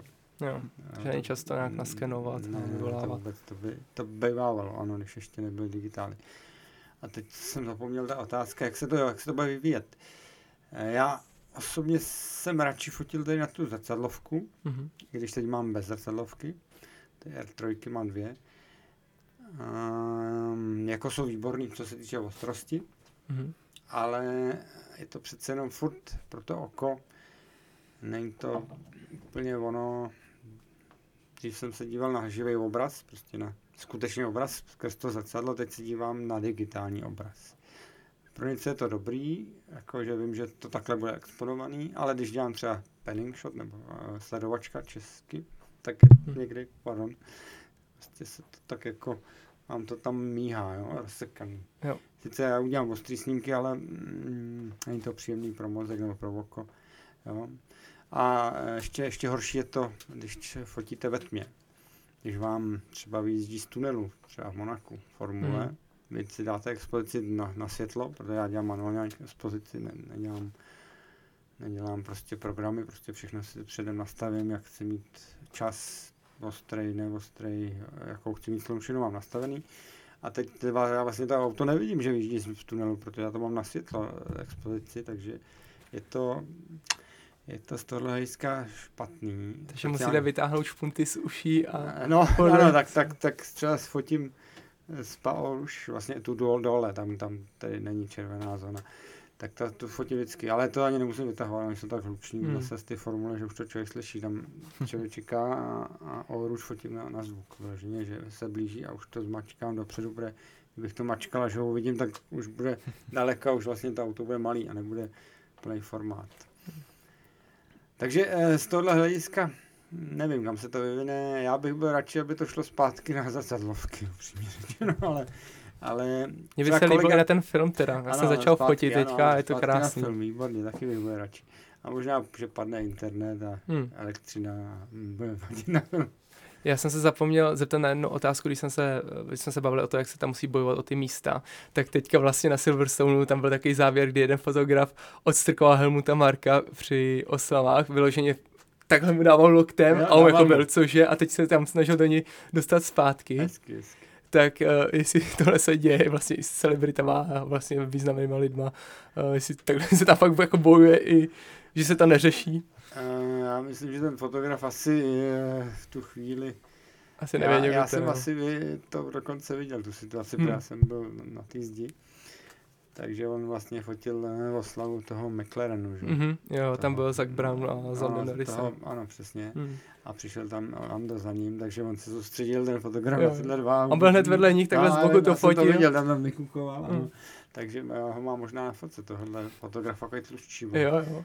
Myslíte, an... že skončil? Že mu dají ban? Ne, ne, ne, to byl angličan, to byl uh, jenom na jeden závod. To byl mm-hmm. místní, stoprocentně, ten nebyl ten, co jezdí všechny závody, to byl místňák. A to se dá poznat, protože měl jakoby růžovou vestu, tak jestli tyhle ty v těch růžových vestech, nebo měl nějakou vestu jako barevnou, tak to je pro fotografy, nebo si jsou třeba ty fotografie nějak rozlišený e, vizuálně? Ne, jsou rozlišený akorát vysačkou. Jo. Ty, co mají hmm. Eh, celoroční, vypadá je fialovější a ta, co je race by race, je taková růžovější. Hmm. Takže podle toho se to dá 100% poznat. Ale podle, podle vesty ne, hmm. podle vesty už ne to, na dalším závodě být tím fotografem bych se bál na Helmuta Marka vůbec podívat, tak to je možná, bych byl možná radši, když tam není. Ale, že jo, vlastně loni na Silverstone tam přistál ten uh, CU, nebo jak se mu správně vyslovuje? Čau. Jo, čau. Jo. Čou se vyslovuje Jo. správně? No aspoň nevím. tak mi to vyslovuje Jo. vždycky. Počeštile, no. Takže No. dobře, tak čou. Ten eh, čínský jezdec, tak tam přis, přistál, že mezi to Hmm. svodidlo a to bariéru a vlastně tam byli tři fotografové a ty, kteří stáli právě za, za tím, no před tím, svoj, nebo za tím svodidlem mezi tou bariérou, on tam takhle, že ho zaparkoval. Hm. A vlastně od té doby se to zpřísnilo, díky tomu já jsem dostal vlastně eh, tu penalizaci v eh, Vespa, protože říkali, že kvůli téhle havárii chtějí být přísnější na fotografii, aby se nikdy... Ne... No já jsem Vespa vlastně taky stoupnul za svodidlo, Hm. jo. Taky mezi bariéry, mezi, za mnou byl plot a já byl za svodidlem, no a Hmm. vlastně to je špatně. Protože když tam přistane eh, formule, tak už... A oni měli štěstí, oni utekli, ty tři fotografové. Tahle nehoda byla teda jako extrémní, už jako jenom v záznamu to vypadalo brutálně No. naprosto. A jsem Vladimír Risto má jednu takovou jo, hezkou jo, fotku. Tam má. A Výbornou. A on byl tady za plotem, Mm. Vláďa byl, ten to dělal přes Mm. plot a tyhle ty tři fotografové ty dostali hned Ben na, na další závod, ale to byly zase, byly dva místní, kdy mi to bylo jedno úplně, Mm. mm. nějaký místních agentur a jeden byl nějaký, co měl jet, tak tam měl někdo jiný místo něho na další závod. chcete ještě vodu? Už tak jo, no. Už to jsem jak v sauně. To tady bohužel takhle máme furt, že se tady pečeme přes let. Ne, v zimě tady zase zima. Jo, Jo, Zimě je zima. Ale topení tady máme, tak občas se tady přitopí. A ještě možná se vrátím k tomu, kam se to vyvine, budeme fotit mobilama všichni. Že? Myslíte, že jo? No tak já už fotím mobilem furt. Každý den, jako svoje děti Hmm. a cesty. Všechno dělám mobilem, nebo nějaký amátkový fotky. Takový, takový. Ale ne, že profesionálně, samozřejmě. Samozřejmě to to vyvíjí. Já už jsem tohle slyšel častěji od jako tvůrců, že když někdo chce začít fotit, tak ať prostě vezme telefon, že ty telefony už jsou tak na dobrý úrovni, co před prostě 20 lety vůbec nebylo, že ty fotky jako budou dobrý. Jde o to mít vlastně ten um a vyfotit to správně, správnou kompozici a A je pravda, že zase na druhou stranu dám na tom mobilu stále, ještě nejde právě šachovat s těma časama. A hmm. Jako jde tam dát ten portrét, samozřejmě, že vám to rozmaže softwarově to pozadí, ale je to tam mnohdy vidět, když má někdo nějaký rozčipežený No. vlasy, tak to udělá, ale, ale ne, nedá se tam vlastně rozmazaný snímky, zmražený snímky, jo, hloubka neostrosti. Dobře, dá se to tam trošku, jo, už, už, už ten iPhone už to umí, ale, ale asi Hmm. to nikdy nebude, protože lidi zase nebudou chtít tam to nastavovat, že oni budou chtít jenom Oni jsou telefony, které jsou na tohle něco přímo specializovaný. Myslím, že Android telefony mají určitě víc možností a pak jsou vyloženě, já nevím, od nějaký firmy, co dělají jako foťáky, tak tam mají násko, nějaký objektiv a nás, ná, nástavbu na telefon a vyloženě to může být jak profesionální foťák. Ale u iPhoneu to ani nečekám, protože ten se to snaží dělat jednoduše. Jasně, a, aby to člověk hmm. A hlavně tam je problém, si myslím, v té stabilitě, nevím, ale asi i to Hmm. hmm. budou schopný, tak když tam máte objektiv 600, tak přece jenom ho musíte držet takhle, anebo ho musíte mít na jednonohém stativu. Já to mám radši, protože je to stabilnější mnohem. I když jsou teď moderní objektivy, jsou zoomy eh, 100-500, udělal Canon, takový lehký, mají docela dost fotografů, ne všichni. A, ale mají špatnou světelnost, mají nějakou, začínají na 4, 4,5 a potom to dáš do 7, 7, 8, jo, cloná základní. Když se to vysune na pětistovku, což už já jsem zvyklý na 2,8 objektivy, na nejlepší světelný.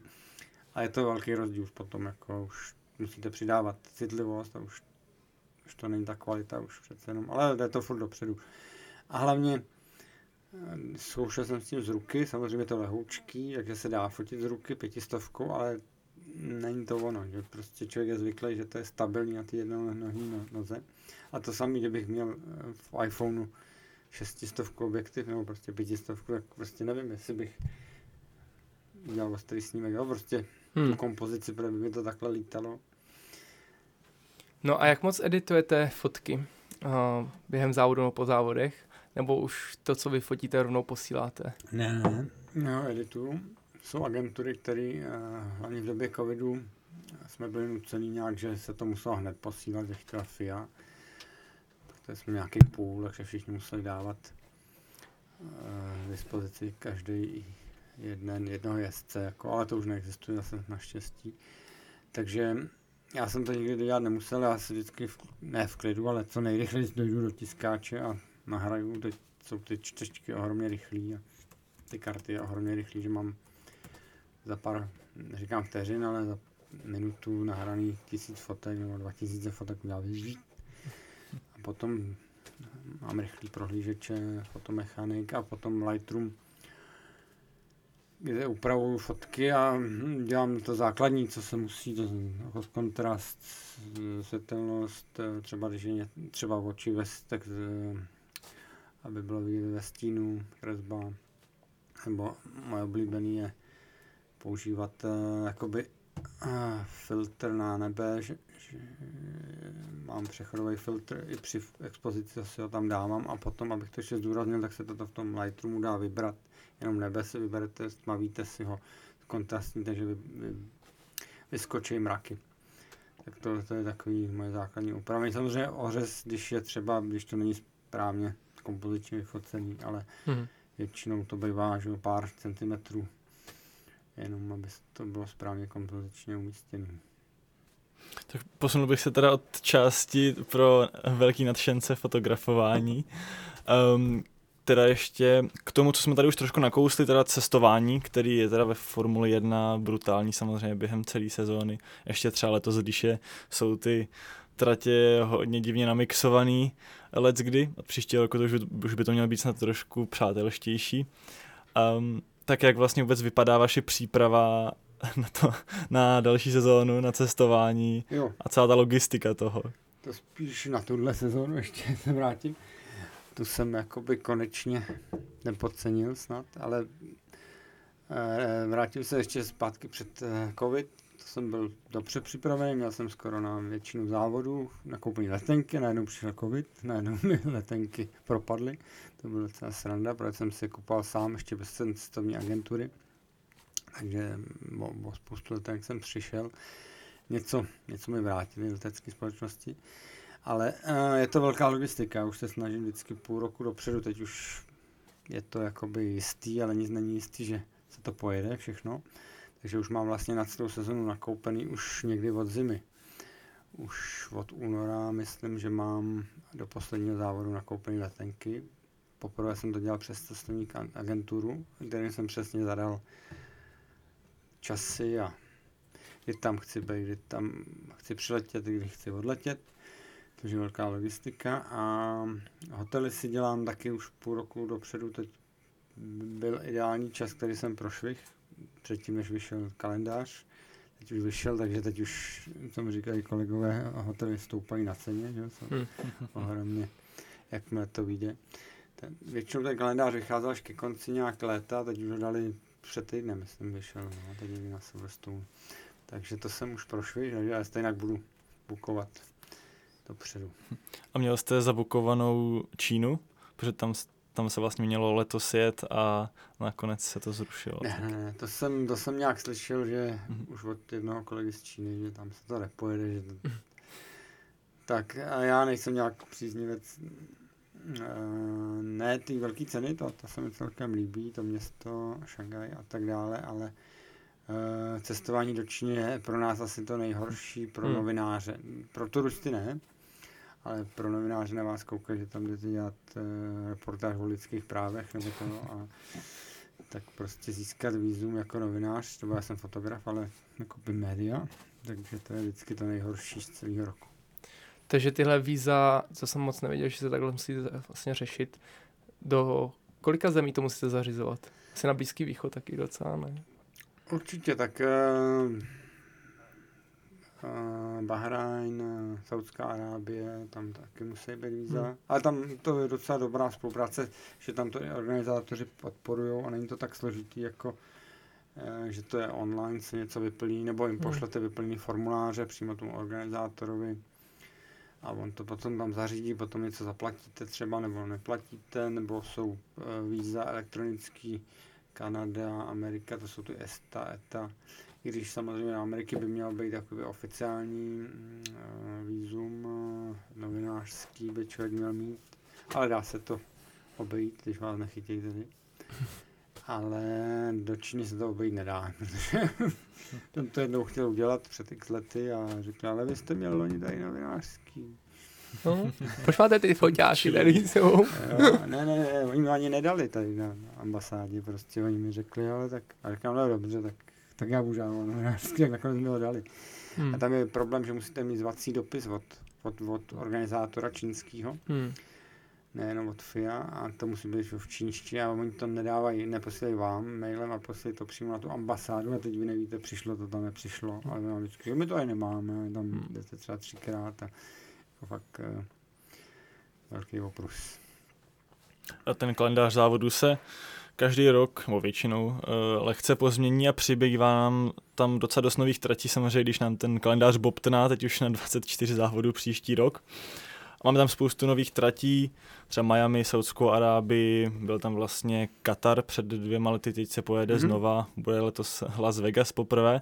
Tak jak se třeba připravujete profesně na ty nové tratě, jestli máte nějakou šanci uh, vidět tu trať dopředu, nebo, to, nebo si ji potom procházíte až třeba během tréninku a zkoumáte, mm-hmm. zkoumáte nějaké zajímavé místa. Spíš, spíš to druhý, spíš během tréninku, ale ani ne, většinou se tam přilítá den dopředu třeba na ty nové tratě, jako ve středu nebo ve čtvrtek ráno, aby tam člověk už byl a prošel si to třeba, když tam dělají i ty jezdci prohlídku trati, jo? když je úplně nová trať, samozřejmě, když jsem někde po 20. tak si neprocházím většinou většinou si neprocházím vůbec, jo? Hmm. většinou si projdu tady během toho víkendu, ale někdy jsem mi překvapený, že nějaký místa jsou změněný nevím, kde to bylo, ale někde něco se měnilo i letos. Teď bych si hmm, Ve Španělsku třeba rušili tu poslední ano, šikanu. Ano, teď přesně, teď mi to nevypleno. Ano, to mě překvapilo. Jsem si říkal, šikana, klasika, jdeme tam, jo. Ne, šikana není. Takže to, ano, z toho jsem byl překvapený, že po x letech změna ve Španělsku. A máte nějakou oblíbenou trať na focení? Kam se vždycky těšíte a víte, že budou super fotky z ní? Hmm, mám, mám. Mám rád klasické tratě. To je Spa, Monza, byla i Mola vlastně, ta letos nebyla. Ale mám rád, eh, díky tomu, že jsou klasické a Monaco samozřejmě, super. I když čím dál jakoby horší, čím dál je tam obtížnější, víc, víc eh, těch bariér pro nás, nebo těch eh, jak jste vlastně říkal, že jsou tam jenom walkinka vyřezaný pro hmm. nás, takže víc těch plotů, že mnohdy člověk fakt nemá jinou možnost dá objektiv přímo na ten plot a snaží se skrz ten plot to prostě, když fotí dlouhým sklem, tak se to dá, jako čtyřstovkou nebo delším, tak to není vidět, ale když fotíte širokou hlem, tak když ho tam neprostrčíte ten objektiv skrz ten plot, tak hmm. prostě ten plot je vidět vždycky, no. takže takže tímhle způsobem, no. A plus máme rádi i hodně kolegové ostatní ty uh, noční závody, protože se dají fotit různý rozmazaný světýlka a jiskry a tohle hlediska je to fotogenicky, nebo západy slunce v Abu Dhabi, i v Bahrajnu při testech, i když při závodě ne. Ten, ten CD Bahrajn úplně ve tmě a Singapur taky ve tmě. Hm. Já mám možná takovou trošku osobní otázku, tak nemusíte odpovědět, jestli nechcete, ale jak nám ten kalendář nabopnal, máme teďka 24 velkých cen, což už je vlastně víc než půl roku, jakoby víc než půlka týdnu z roku, velká cena. Neříkejte. No. Skoro. A jakoby vy tam musíte být určitě od pátku do neděle, nejspíš tam ještě jdete dřív, takže to... Ve čtvrtek už tam musíme jít ráno v 10. No a když jsou ty velké ceny třeba týden po sobě, tak předpokládám, že rovnou přejíždíte tak no. to zabírá hrozně moc času. Jak tohle to jako zvládáte, nebo jestli asi byste uvítal, že bude méně těch sen? Jo, bych uvítal. Samozřejmě, že bude méně těch cen. I moje rodina by to uvítala, hmm. moje děti, zrovna můj syn. Mám tři děti tedy. Hmm. Uh, Vojtíšek se včera stěžoval, a ty zase půjdeš pryč a ty s náma nejsi. Je to těžký, no. Je z tohle hlediska velice těžký, čím dál horší. Takže ale zase se snažím, když jsem doma, m, mm, jakoby nepracovat, samozřejmě musím třeba mm, administrativu, faktury a maily a tak dále. A tak jsou naštěstí děti ve škole už, takže to si můžu zvládnout klidu dopoledne, tyhle věci. A, A potom se snažím dětem věnovat, co se dá. Takže mnohdy je vidím víc než jiný rodiče, co jdou ráno do práce, hmm. vrátí se až večer. Berete je sebou někdy na závody? Neberu, neberu, protože nemám možnost uh, se o ně starat, protože já říkám, to tam člověk pracuje od rána do večera. No a kdyby ten kalendář ještě třeba víc nabopnal, už by to bylo jako opravdu jako nezvladatelný. Neúnosný.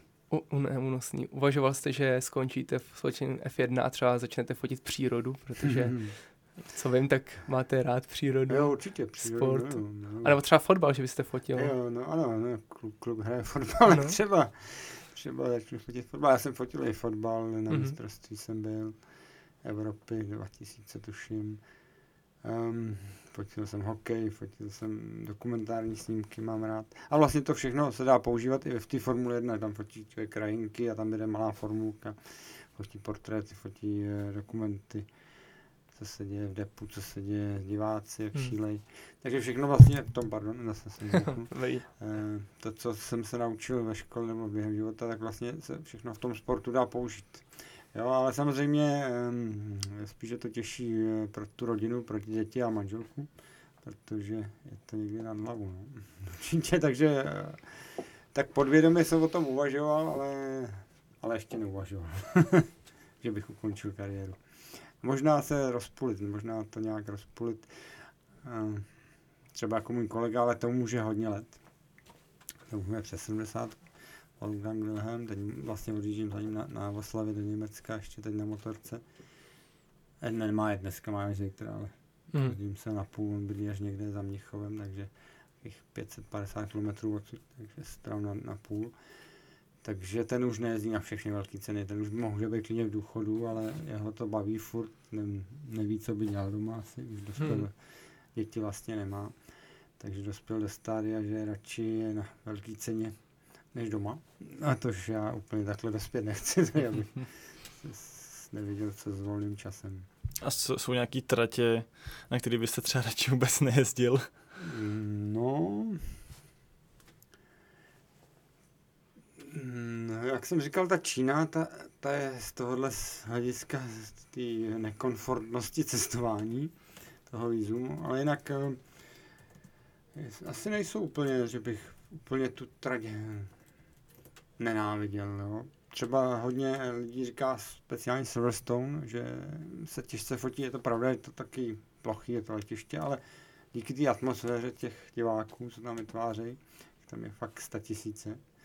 Dokonce mi říkal jeden kolega, jsem byl na večeři, ten tam bydlí asi už 17 let, Čech, eh, tak říkal, že si chtěl koupit na Vánoce lístek a už byly před Vánocem vyprodaný. Všechny lístky na Silverstone. Nebyl žádný. To je teďka furt. A že to zdražili dvojnásobně, trojnásobně a stejně vyprodaný. Jediný vel, Neskutečný. velký ceny, které nejsou vyprodané, jsou ty na Blízkém východě, a to je kvůli tomu, že tam jsou extrémně drahý Jo? vstupy. No a většinou to ještě bývají ty VIPčka, které tam zůstanou potom. No. No, cest, to je taky drahá, no tam. Já se ještě vrátím k té cestování. Pro mě spíš nejhorší je, co bych zrušil, nebo nezrušil, jsou zámořský, protože eh, všechny zámořský, protože to časový posuny mi nedělají dobře. Takže jenom Evropu. Já bych zůstal v Evropě, ale samozřejmě mám rád Austrálii, jako na focení, mám rád ty- tyhle ty saudský, třeba nějaký eh, zá, noční závody, Singapur, Japonsko, mám Hmm. jako na focení, ale pro to tělo a duši je člověk z toho tak vyřízený, mnohdy si vypadá, že je vygumovaný, se vrátí zpátky, nebo když tam přiletí, že teď hned musí pracovat, Hmm. Eh, takže musí být fyzicky, mentálně fit. Takže z toho se vždycky dva, tři dny léčím, než se, než se vrátím do normálu a odlítám dál někam třeba. No teďka vlastně příští rok bude Texas, USA, Mexiko, Brazílie a pak Las Vegas, tak to asi tam, To bude ve čtyřech, jo? Jako No čtyři za týdny, sebou, no. Jo? Tak to nám udělali smrťák úplně. tak tam asi zůstanete. Je to už letos je zůstává. teda, je to, jsou tři týdny za sebou, pak Ano. Las Vegas je až 20 dnů jako Let, letos už zůstávám tři týdny, takže eh, Texas, eh, Mexiko, Brazílie, letos Hmm. myslím jsou tři. Tam zůstávám takhle Hmm. tři týdny venku a potom se vrátím domů a potom zase do Las Vegas a z Las Vegas se to jede v sobotu, že o půlnoci nějak Mhm. a tam Pak je Katar a pak je Abu Dhabi. pak je snad jenom Abu Dhabi, nebo je Katar?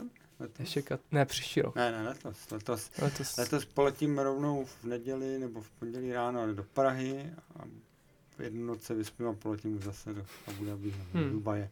A většinou lítám do Dubaje, mám radši přímý lety tedy, ještě k tomu cestování vyhledávám fakt, co se dá přímý lety, protože po zkušenostech, co se děje na letištích, i když i ty přímý lety, ještě vyšší zkušenosti, když jsem se nedostal do letadla, že bylo přebukovaný, i ty jsou špatný. Ale jak můžu, tak lítám napřímo, no. takže třeba do Abu Dhabi radši letím do Dubaje a jedu autem, že jo, dvě hodiny nebo hodinu a půl podle trafiku. Jo, tak já si už žádnou otázku další nemám. Co ty, Dané? Já se možná zeptám na jednu úplně jako Ještě mimo, je takovou spíš Mhm. jako takový náš vtip. My máme vlastní F1 Fantasy ligu. Hrajete nějaký hry s tematikou Formule 1, třeba teďka vyšel ten nový manažer, nebo je vlastně no- nové závody, tak se to jmenuje F1, něco vlastně Jo, racing. vždycky podle Hmm. toho roku. Nebo Jo. jestli, jestli vaše děti se tomu nějak Ehm, nevěnují. Já hraju v zimě, tedy v zimě na Playstationu hraju, jako nemám teď nejnovější okruhy, ale tak dva, tři roky starý jsem. Mm, Co je teď nejnovější Playstation? Je pětka, Pětka, pětka, tak my máme tu čtyřku. furt dobrá. Furt dobrá, no, Hmm. to určitě, tak máme i volant, i s tím, jako ten super volant, Mhm. jako za 7000 s pedálama, fakt pěkný. Takže to občas hraju, když o Vánocích, když mám čas, no. A jinak, jinak ne. Jinak tedy hraju šachy. Hraju šachy s kolegou, to je spíš tak na tu relaxaci. Hrajete na chess.com? No, no, na chess.com hrajeme, ale dokonce s tím kolegou z, z Německa, co fotíme spolu, ještě Porsche, a kromě toho fotím Porsche Super Cup, takže když je víkend eh, z Porsche Super Cup, tak se vůbec nezastavím, to je pro mě nejhorší.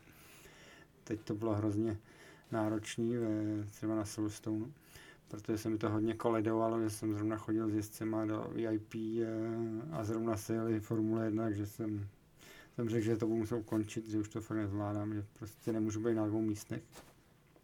Takže hrajeme večer normálně magnetický šachy, doopravdický šachy Mhm. a to mám jako relaxaci. A jaký máte elo? Jako hodnocení v šachách. Špatný, špatný. Jo. Já mám radši, jen to nejde v těch elektronických, radši hraju ty eh, Fyzický. Fyzický, ty mi jdou líp, no. To mě taky, já si to nějak líp dokážu představit. No. Mám takový dřevěný set hezky. No, no, určitě můžeme si někdy zahrát. To bylo fajn. Ale jestli to nedopadne jako hokej s Valtteri Bottasem, teda... no, pravda, pravda. Slibovat tím nezarmou. hmm. uh, tak za nás je to asi všechno. Už jsme vyčerpali všechny otázky, co jsme měli připravený. My vám moc děkujeme, že jste tady přišel a že jste s náma sdílel své zkušenosti uh, z focení z Formule 1 a vlastně i vlastně svoje začátky a svůj život. Byl jste vzácným hostem, moc krát děkujem. Já ještě na konci jenom řeknu takovou, co říkáme fráze vždycky divákům. Takže jsme na konci a já bych vás poprosil, kdybyste nám mohli napsat uh, nějaké hodnocení této epizody, kdybyste měli nějaký No, to nevím, jestli můžeme udělat. Můžeme vám pak, když tak napsat nějaký dotazy od diváku, kdyby ještě nějaký měli, až bychom vás To jsme možná měli udělat předtím. jsme měli předtím, no, jsme úplně nevymysleli. Jo, takhle, no, tak A asi vlastně nebudeme otravovat, já, to já je myslím, že jsme možná vyčerpali jako spoustu Hmm. témat, ale to, to je pravda, to už. třeba příště při těch šachách se ještě může Jo, do, můžeme doptat někdy vánoční šachy. Když Tady tady, to- dole nějaký kavárně. Tak to vás bereme za slovo v tom Jo, případě. klidně zavolíte, to Jo. mám volno. Uh, no, tak nám napište nějaký komentáře, zhodnoťte nám epizodu a sdílejte nás, sledujte nás na Instagramu, sledujte i tady uh, Jiřího Křenka teda na Instagramu, máte svůj vlastní Instagram, krásné fotky tam uh, přidáváte, takže určitě sledujte. A za nás je to teda všechno. Já se loučím, ahoj. Já se taky loučím. Já se taky loučím. tak ahoj, sledujte a fanděte Mercedesu. Yes! A dvojte mu pit stopu.